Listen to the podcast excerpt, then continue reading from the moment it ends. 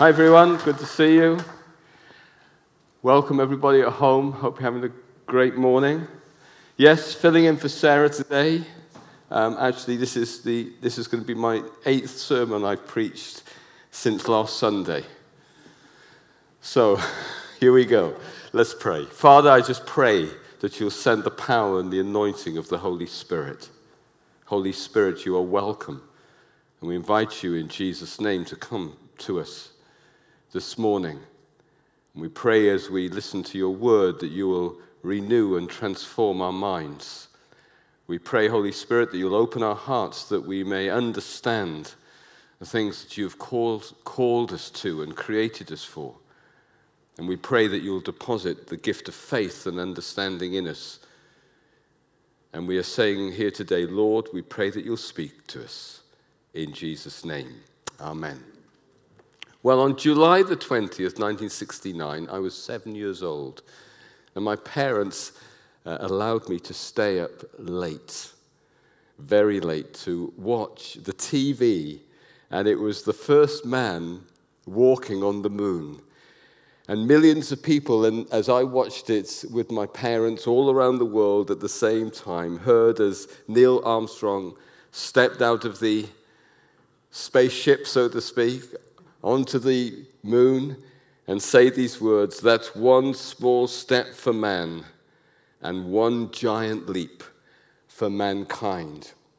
And in that moment, as Neil Armstrong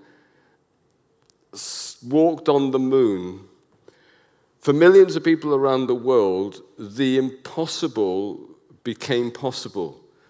Because up to that point in time, the thought of a man walking on the moon and going to the moon and walking on it was an impossible dream. It was, it was beyond a stretch of human experience, and that's why mankind wanted to do it. They wanted to reach into the impossibility. And in that moment, people's minds were changed about what mankind could actually do, the potential that we have as human beings. The power of the mind as we begin to believe for impossibilities. When Roger Bannister broke the four-minute mile, I think it was in May nineteen fifty-seven. My facts might be a little bit wrong, but it was in the nineteen fifties. Up to that point in time, for some, for thousands of years, people had been trying to run a mile in under four minutes, and they couldn't do it. And it, they, people were coming to the conclusion that it was, it was physically impossible. The, so the aerodynamics and the shape of the human skeleton, the body and the movement just made it impossible. And then one day, one afternoon in Harrogate, Roger Bannister, recorded on T V before the watching world, broke the four-minute mile record. And whilst it had taken thousands of years of trying to achieve that, that year, many, many, many, many people all over the world smashed the record. Why did it take, it was something like two thousand, three thousand years for somebody to break the record, and then within a year it was smashed completely time and time again. Why? Because the mind of what a human being can do, because the mind of possibility was changed, that changed everything. And I'd like to read a passage of Scripture this morning, that if we understand this passage of Scripture, just like Neil Armstrong walking on the, on the moon, just like Roger Bannister smashing the four-minute mile, if we understand truly the passage of this Scripture, it will transform everything for you and take you into the realm of impossibilities. And what you thought was impossible for you and your life can become probable and a reality for you. So let's read it together. Immediately, Matthew four, we're talking Matthew fourteen twenty-two. Immediately, Jesus made the disciples get into the boat and go ahead of him to the other side while he dismissed the crowd. And after he dismissed them, he went up onto the mountainside by himself to pray. And later that night, he was there alone. And the boat was already a considerable distance from the land, buffeted by the waves because the wind was against it. Shortly before dawn, Jesus went out to them, walking on the lake. When the disciples saw him walking on the lake, they were terrified. "It's a ghost," they said, and they cried out in fear. But Jesus immediately said to them, "Take courage, it is I. Don't be afraid." "Lord, if it's you," Peter replied, "tell me to come on the water." "Come," he said. Then Peter got out of the boat, walked on the water, and came towards Jesus. But when he saw the wind, he was afraid and began to sink and cried out, "Lord, save me!" Immediately Jesus reached out his hand and caught him. "Oh, you of little faith," he said, "why did you doubt?" And when they climbed into the boat, the wind died down, and those who were in the boat worshipped him, saying, "Truly you are the Son of God." What is the significance of this short passage of Scripture? Well, the significance of it is that it involves fishermen, ordinary, everyday people. We see a miracle that ordinary, everyday people can perform. two thousand years ago, Jesus was the first person to walk on water. two thousand years ago, Peter was the second. And why is that significant? But just as Neil Armstrong says, this is a small step for man, um, a man, but a giant step for mankind, because from now, mankind could leap into a new realm of probabilities and possibilities. And just as Roger Bannister smashed the four-minute mile record that took three thousand people uh, years to do, and people said it could not be done, and then within a year, so many people moved into the realm of probability and, poss- and impossibility through beginning to run in that level of time and speed. Jesus walked on water, fully God, but as a man, demonstrating what man can, can do. And, and Peter, through trusting in Christ and seeing what a man can do, although he was fully God, followed suit to demonstrate what you and I can do. We can move and walk into the impossibility. Now, many people will say, oh, when you, Jesus calming the storm and walking on the water, that was a sign of his divinity. Well, he certainly was fully God, that's true. But let me say this, it wasn't an exclusive sign of his divinity. Because if Jesus walking on the water was an exclusive sign of his divinity, what was Peter walking on the water all about? Because he was a human being, and he did what Jesus did. So this story demonstrates to us what is impossible, what, sorry, what is probable and possible for human beings.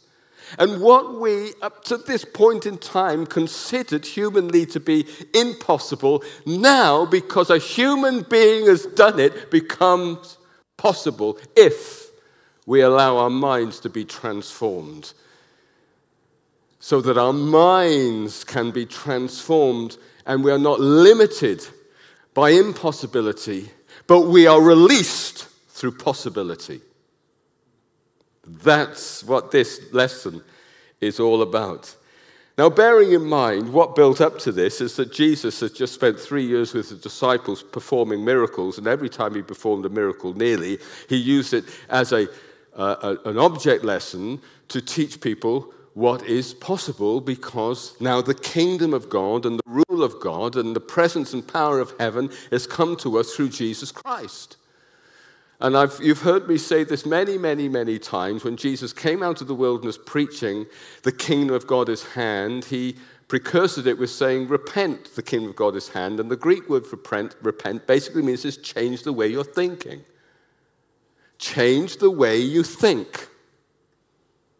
Because there is a new rule, there's a new order, there's a new power at hand, and it is within your reach. And if you change the way you think, you can reach out and take this. You can touch it. It's within your grasp. And if you think differently and you therefore grasp hold of it, you can live differently and everything can change. And Jesus says, if you don't believe me, if you don't believe that the kingdom of God is at hand, watch what I do as a human being. Yes, who is fully God, but what, look what I do in flesh and blood to demonstrate what can happen with flesh and blood people, living under a new order, living with a new mindset, living under a new government, living with a new paradigm. Watch what I can do.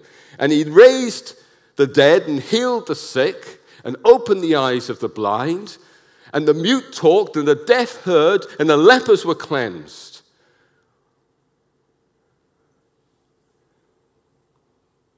And this miracle of walking on the water came on the back of Jesus teaching an incredible lesson to the disciples through feeding the five thousand. So Jesus was teaching five thousand people, men alone. So we're talking about five thousand people plus women plus children. I mean, we're talking a lot of people. And they'd been teaching. At the end of the day, they hadn't, they hadn't eaten. In fact, they hadn't eaten for three days. And Philip came up to them and said, send these people home, Jesus, because, you know, they, they haven't eaten and they're going to get weary and faint. And Jesus turns round and says to Philip, you feed them. And he's provoking him and Philip and the disciples, because they probably were all listening to this, you feed them. And Philip says, well, how can we feed them? This will take more than a year's wages to feed this number of people. Now, that's a lot of people, because you remember, they're just going to try and make a year's wages for one meal. It makes more, this is a year's wages for one meal. It's a lot of people. He says, you feed them. He says, we can't, we haven't got that money, and there's no shops around here. And he says, no, I want you to do it. He says, but you, we can't do it. There's no shops, we don't have. No, I want you to do the impossible. I want you to do the impossible, because I have come that you may expand your thinking, change your mind to advance into the realm of the impossible of a human being, because that's what you're created for. We'll just discuss that in, the, in a moment. And can you imagine? And Philip says, well, what have you, Jesus says, well, what have you got? I got a little bit of bread and a little bit of fish. Well, bring me what you've got. And so they brought him just a bit of fish and a little bit of bread, and he blessed it, and he put the bread and the fish, he broke it and blessed it, and he put, it's like, I think it was five fish and five loaves, or something, I mean, it was very, you know, it was very small, and he put it, a tiny amount, into the hands of the disciples. And as they actually went out and distributed it from their own hands, they fed more than five thousand people from their own hands. You see, who did the miracle? It was the disciples. Jesus blessed, broke it, but they were the ones who did the miracle as they distributed the bread. Can you imagine how pumped they must have been? Can you imagine how their minds must have been enlarged and expanded? The realm of possibility. Look what happened through our own hands. And it was just by bringing who they were and what they had. And often when we look at big miracles, we say, oh, that's too far. I can't attain to that. No, you start by bringing who you are and what you have. And then stepping out, which is a small step, a small step for mankind, leading you to a big step. Now,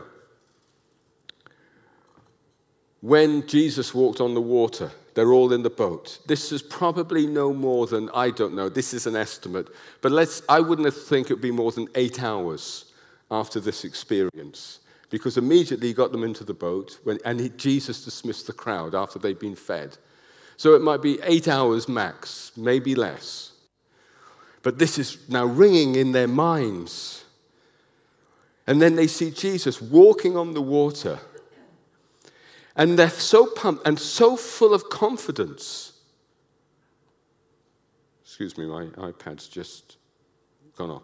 They're so full of confidence. Right off the back of that, right off the back of that fresh experience, Peter says, if this is you, Lord, walking on the water, just say the word and let me come. And Jesus says, come, Peter.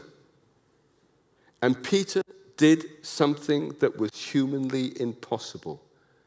He walked on the water just like Jesus.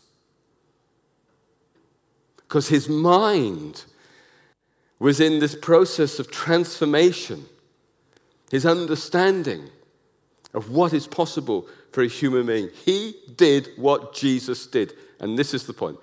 He did what Jesus did. Okay, why did Jesus come to this earth? He came to show us what God was like. He says, he who's seen me has seen the Father. The Bible says the fullness of the Godhead dwells in Jesus' form. It says in the book of Hebrews that he's the exact representation of the Father's radiance. Jesus shows us what God is like. He who's seen me has seen the Father. If you know me, you know the Father. That's what Jesus. So he came to show us what God is like. And everything that Jesus said and everything that Jesus did and all the ways that he did and the movements and the nuances of heart and spirit fully and exactly represent what God is like. You want to know what God is like? Look at Jesus. You want to know the will of the Father? Look at what Jesus did. So that's the first thing. The second thing is Jesus, who is God, became a, a man so that he would die upon the cross as a man, look at, taking on the form of sinful human beings in, in the flesh, but without sin, dying on the cross as our substitute. So he who knew no sin, never sinned, died for our sins, so if we put our faith in him, we can receive his forgiveness and his righteousness. So he took on our sin. So as we trust in him and follow him, we receive his righteousness. It's a trade. So he came to be our substitute. And if you haven't yet put your faith in Jesus and asked him to forgive you and turn your life over to him in faith, I would encourage you to do so. Because in that moment, you become as righteousness, righteous as Jesus, forgiven, even though we're the ones that messed up. And Jesus died upon the cross for us. And you can know forgiveness and a place in heaven and a relationship with God because Jesus died to give it to you. So he came to show us what God was like. He came to be our substitute. But also, he came to be an example as a human being. God became a human being to be an example of how human beings can live and to show us what human beings can do. And that is to live in the realm of the miraculous and to rule and reign in the kingdom of God, which is a heavenly, miraculous, not earthbound, mankind-limited kingdom. In Psalm eight, it says this, what is man, O Lord, that you are mindful of him, that you've created him a little lower than the angels, and yet you have placed all things under his feet? When it speaks about something being placed under your feet, it means that you have authority and rulership over it. God has given authority and rulership to mankind. When he created Adam and Eve, he said, let them rule in our likeness, let them make them in our likeness and let them rule. What is man that you are mindful of him, that you place everything under his feet? And Peter was learning to understand this. When Peter walked on the water, Where was the water? Under his feet. The law of physics says if a man walks on water, he'll sink. The law of the kingdom says if a man walks on water with faith in God, all things are possible. Jesus says with man, things are impossible, but with God, all things are possible. And so Jesus came to show us what we were created and how we were created to live, and to restore that back to us. And that's why he says, change the way you think, because the kingdom of God is at hand. There's a new kingdom coming and being restored to you. Now, I drive a hybrid car. And as a hybrid car, I have I drive on two power sources, petrol and electric. Human beings are created by God to be hybrid. You have two power sources at your availability. You have your natural power sources that when you eat food, it energizes your body, it provides energy for your mind to function, and you have the energy to do what you can do naturally, and you can be very, very, very resourceful doing that. And it's so resourceful that intellectual and knowledge and power and presence and, and skill that is put in the human being as we naturally fuel our bodies and we draw on that energy in natural bodies, that actually they put a man on the moon. That wasn't a supernatural event, it was a natural event. It's put a man on the moon working naturally.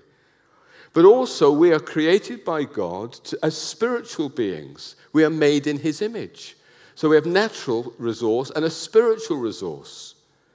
And Jesus came to earth to demonstrate what a fully functioning human being can live like.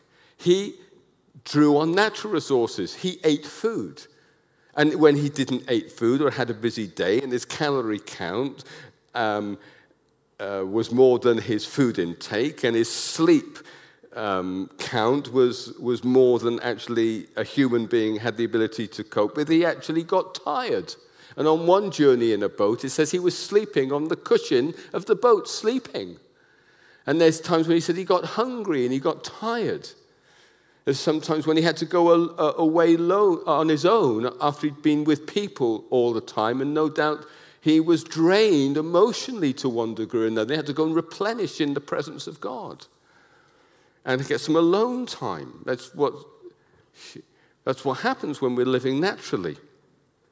But we also know that Jesus, as a human being who's fully God, drew on a spiritual power. He was anointed with the power of the Holy Spirit when he came out of his baptism. He was given power, and it says the power of the Lord was upon him to heal the sick.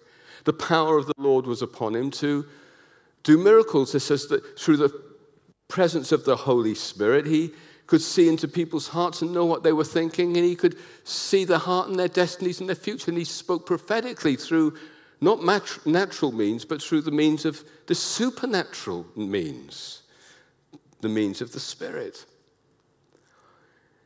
And Jesus, who's a fully man, relying on the presence of the Holy Spirit, who is God, lived like this to show you and me that we can draw on the natural, but he wants to, us to draw on the spiritual source as well. And throughout the Bible, throughout the Bible, we see this combination. Moses was a natural man. He had a stammer. When God visited him and sent him to Egypt to speak to Pharaoh, he says, don't send me, I've got a stammer, I can't speak proper. And he says, what's that got to do with it, Moses? I am the creator of heaven and earth, I will be with you. And so Moses, stammering to Pharaoh, performs miracles. He's got a natural source and he's faltering at that, but drawing on divine power, he performs miracles so convincingly that the Pharaoh let the Israelites go. You have another man, and it says in the Bible, Elijah, who was a man like us, in other words, full of frailty and full of fears and full of weaknesses. And yet Elijah called fire down from heaven. He caused bread to be multiplied. He caused oil to be multiplied. And he performed miracle after miracle, and he was a man just like us. You go through the Bible, you see miracle after miracle. The Bible is a book of miracles through people who are living in the natural and drawing on the spiritual.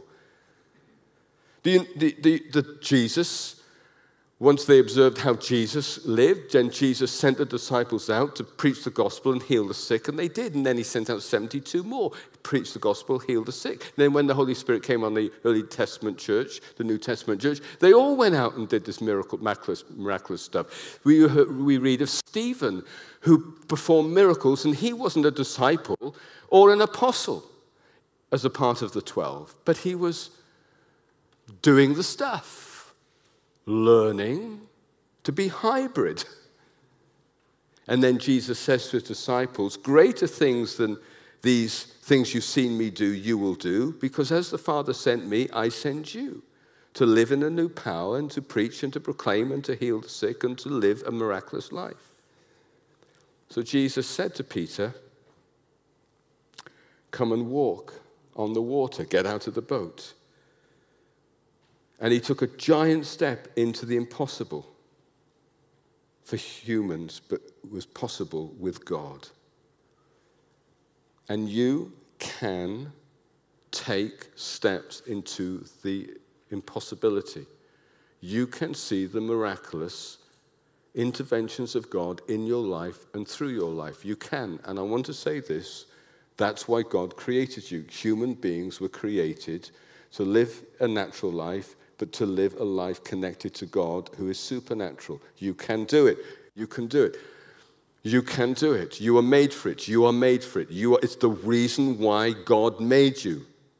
You can do it. Now, it's not extreme. Let's not be extreme. Jesus walked on water once. Every other time he took the boat.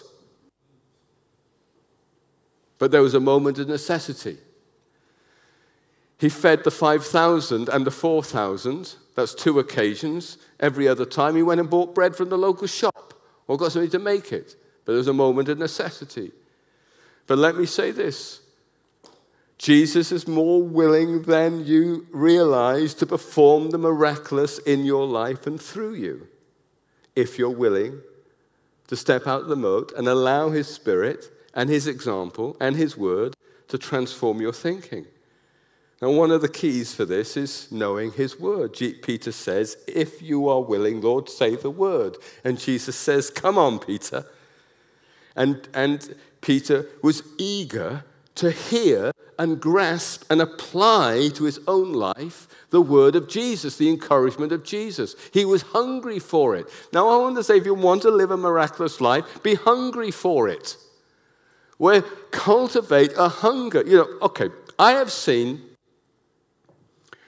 oh, it is thousands of people healed, thousands. But one of the reasons why I'm, I really want it, hungry for it. If you're hungry for it, you go out and grab it. If you're hungry, you go and eat. If you're not hungry, you don't. Oh, no, I'm not very hungry. I've had enough. I'm not hungry. I don't know. But if you're hungry, you, I want this. Man cannot live on bread alone, but every word that proceeds out the word of God. Be hungry for his word. What does he say? Come. He didn't just perform the miracles and the healings in the flesh to demonstrate that he was divine and sent by God. He did it to actually demonstrate what you can do. Follow me. Do as I do. As the Father sent me, I'm sending you. Greater works than these you will do. That's the extent of it, but you will do them. If you believe in me and do not doubt, there is nothing that's impossible for you. You can say to this mountain, be cast into the sea. That's why I'm doing all these miracles, so I can, you can reach your potential. And the reason why God made you, you can walk into. So uh, Peter was very, very eager to follow the example of Jesus and trust in his word. He was eager to walk closer to Jesus by trusting in his word. So I want you to know his word, believe his word, trust it, and act on it. And that's when the miracle happens, when you know, believe, trust, and act. I've never seen a miracle happen. I've never seen anybody healed without somebody actually saying to somebody, can I pray for you? Can I? So I was in the gym the other day, and I, I, I, a man again, this happens quite often in the gym, because anybody who goes to the gym always picking up injuries, and he had he was injured, and I prayed for him there and then. It was a couple of weeks ago, and he got totally healed immediately, and he just said, how does that happen? It wouldn't have happened if you didn't step out the boat. Know his, so there's two things about the Word of God. Know his general word, what the Bible teaches, an example of Jesus, and take it to heart. Believe it. He says, uh, don't be anxious. Don't worry about what you're going to eat, what you're going to drink, how you're going to pay your bills, what you're going to wear. Don't worry about that. Father knows, need, knows you need these things. You seek first the kingdom of God, and everything you need will be provided. Do you know, I believe that. I want you to believe that. I want you to believe it. Put God first. Do what he says. Seek his righteousness. Put God first. Nobody does it perfectly, but with an insincere heart, every day, just seek to do the will of God. Live the way God wants you to live. Seek his kingdom and his righteousness and his will in your life and for others. Just do it to the best of your ability. Know his grace covers you when we mess up, when we do it falteringly and failingly. But with a sincere heart, do it. So it's not about performance, it's about seeking. Seek to do it, even though we fail. Seek to do it. And you have this promise from God Almighty. If you have a need to do the will of God and live life on earth, and it's a need he will provide for you. I have lived like that all of my adult life, and he has proved faithful. I want you to believe it. So you don't have to live a, wor- a worried life, how God is going to provide for you. I'm not talking about yachts and villas in the south of France. I'm not about talking of living a life of luxuries. I'm talking about you don't have to worry about your basic needs when you put God first. Apply his general word into your life. Now, to see more healings, more miracles through your own hands, we need to have confidence in what his word says and apply it to our lives. When we first saw healings in, uh, happen in our church some nearly twenty years ago now, we've been seeing re- regular healings for nearly twenty years. Uh, one of the key things, I got a friend of mine, Sam, who was in Bible college, to come and teach us. He had a prolific healing me- uh, ministry. And uh, he taught us, and I remember the very first thing he taught us about healing, he taught us how it was the will of God and how Jesus died upon the cross for our sin and for our sickness. And when he died upon the cross, he took our sin into his body, but also he took our sickness as well. I mean, let's face it, death is sickness and illness worked out to the very end. That's basically, you know, when we die, we get die, we die because we've got ill and sick somehow. Right? That's it. Never get ill and sick. We never die. So when Jesus died, it's not only because he died because of our sin, but he was taking our sickness to the grave. And what did he do when he rose again? He rose again, defeated death. Basically, he broke the power of sickness and decay and illness that, that brings death to human beings, and he rose again, victorious over it. And so it says, by his stripes, by his wounds on the cross, we are healed. We are forgiven through the work of Christ on the cross, and we can be healed through it. So when Sam preached that, and I think it was one Tuesday evening in our church, and then we heard it and believed it, and a whole bunch of people began to get got healed. And he was with us, I think, for three nights. And every single night people got healed. But every night he taught on the will and the power of God to heal. And I remember Amanda, who was in the building in a wheelchair, and she walked out on her legs. And I remember jumping, her jumping over Chloe, who was a little girl at the time. Um, and this is one of the, th- the, the confidence she has for healing miracles. She was coloring in a coloring book, lying on the floor, and she looked up, and Amanda's just skipping over her out of her wheelchair. And Chloe now has just finished, handed in her PhD on miraculous healings in Wales in recent times, where she's just documented hundreds and hundreds and hundreds of modern-day miracles through everyday people in churches across Wales. But I tell you where it starts. It starts through believing his word. Jesus says, I only do what I see the Father doing. He who's seen me has seen the Father. Now this, every time people came up to Jesus and said, will you heal me, Jesus? He said yes. Ten lepers, healed them all. He didn't say, you, you, you, you, you, not you. Jesus never said no. So what does that do? That gives us a confidence that Jesus can heal and wants to heal. Now, it doesn't mean that everybody will heal, but he can and he wants to. Secondly, it's hearing God's word in the moment. In the moment. If it's you, Lord, let me come. And in that moment, he heard and he stepped out of the boat. There will be times when you might be praying. There might be times when you're acting or with somebody and you get a sense or a prompting from God to pray for somebody. Pray for people because you understand his general word. Act in obedience on the moment if you hear God speak to you. Or you get the sense of, oh, I really ought to do something. Don't rationalize it out of your mind. Act, and you will see increasing miracles. The first healing I ever saw was Sarah and I, I were invited to speak to some young people. Um, and they were from a, they were from a kind of children's home. They were parent, parentless youngsters. Many, many, many years ago. This is probably thirty, well, more than thirty years ago. We were just, weren't even, you know, it, in our early twenties, and I taught about Jesus and how he loved them, could change their lives and give them a great destiny uh, for a, a number of evenings on this retreat. And then the last night, as I finished, the, uh, was about to finish the last talk, uh, a young girl uh, who was a diabetic hadn't taken her insulin, and she went into a diabetic coma. Uh, you know, she went unconscious, she was frothing at the mouth, she was fitting, and she was completely out of it. And the, the guy said, oh, I'd like Julian now to just come and speak. And I thought, there's no way I'm going to be able to speak now, because there's this girl who's just basically having a, really having a fit unconsciously right in front of all these kids. I mean, they're not going to pay any attention to me. All their eyes were on her. And as I stood up to, to stand up to the pulpit thinking, what am I going to do? I hear the whisper of the Holy Spirit says, you've been talking to these kids how we can change their lives. Heal this girl and demonstrate it. Whoa. Never done that before, but it was in the moment.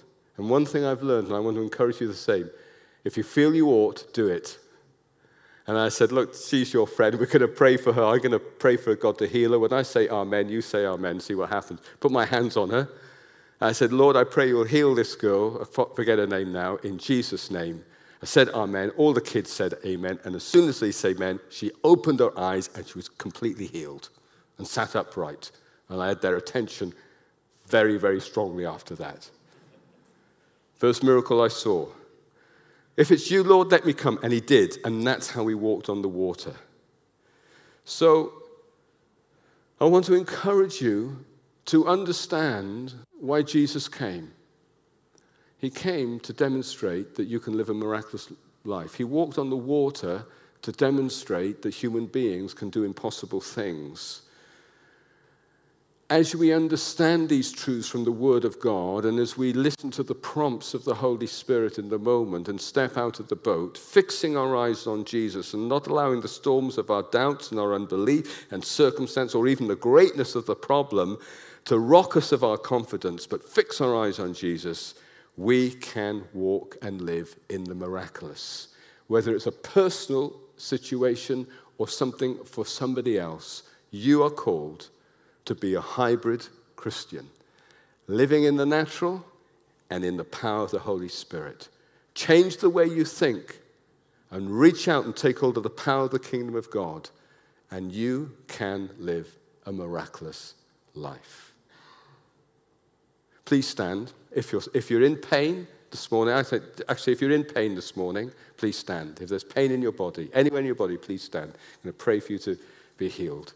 If you're online and you've got pain in your body, I want you to put a hand or somewhere where the pain is, if you can. If you can't, don't worry about it. Pray the simple prayer, Lord Jesus, please heal me now. And I'm going to pray for you. Father, I pray that right now you will release your healing power in the name of Jesus Christ into these people's bodies. I command in the authority of Jesus shoulder pain and neck pain to go at once in Jesus' name. I command knee pain to go, cartilage pain to be removed, ligaments to be restored. I command arms and shoulders and elbows and lower back pain to go, wrist pain in Jesus' name. Somebody with an ankle and they in pain as they walk on their ankle, whether it's in the room or at home, in Jesus' name, receive your healing in Jesus' name. People who've got pain in their joints, in their hands, all that pain go now in Jesus' name and receive mobility without pain. Be healed in the authority of Jesus Christ. Amen. Amen. Okay, move it and see if there's any better. And if it's any better, you can let me know. And if you've been healed online, why don't you send us an email and we'll be encouraged. God bless you. Take care. Have a great rest of the day.